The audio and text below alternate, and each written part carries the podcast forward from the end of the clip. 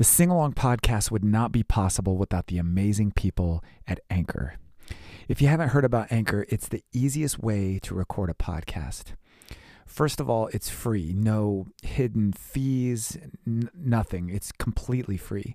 There are creation tools that allow you to record and edit your podcast right from your phone or computer. Or you can upload an already recorded episode directly to the app or the website. Anchor will then distribute your podcast for you so it can be heard on Spotify, Apple Podcast, and many others.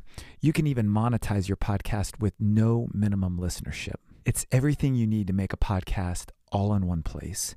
So if you've ever had an idea for a podcast but you just didn't know where to get started, download the free Anchor app or go to anchor.fm. That's A N C H O R dot FM. Anchor the easiest way to make a podcast. I can't help but wonder are there songs being composed and being written today that in 10, 20, 30 years from now, those are the songs that are going to be requested? You know, where's that next generation of songs and songwriters? As I was wrestling with some of these questions, I started reading this book called 12 Rules for Life by Jordan Peterson. And in the very first chapter, he talks about this concept called Price's Law. And the basic idea is a very small amount of anything produces the vast majority of everything. So, for example, a tiny proportion of musicians produce almost all the recorded commercial music.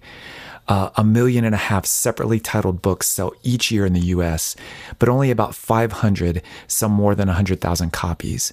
And then he talks about these classic composers Bach, Beethoven, Mozart, Tchaikovsky. They wrote almost all the music played by modern orchestras.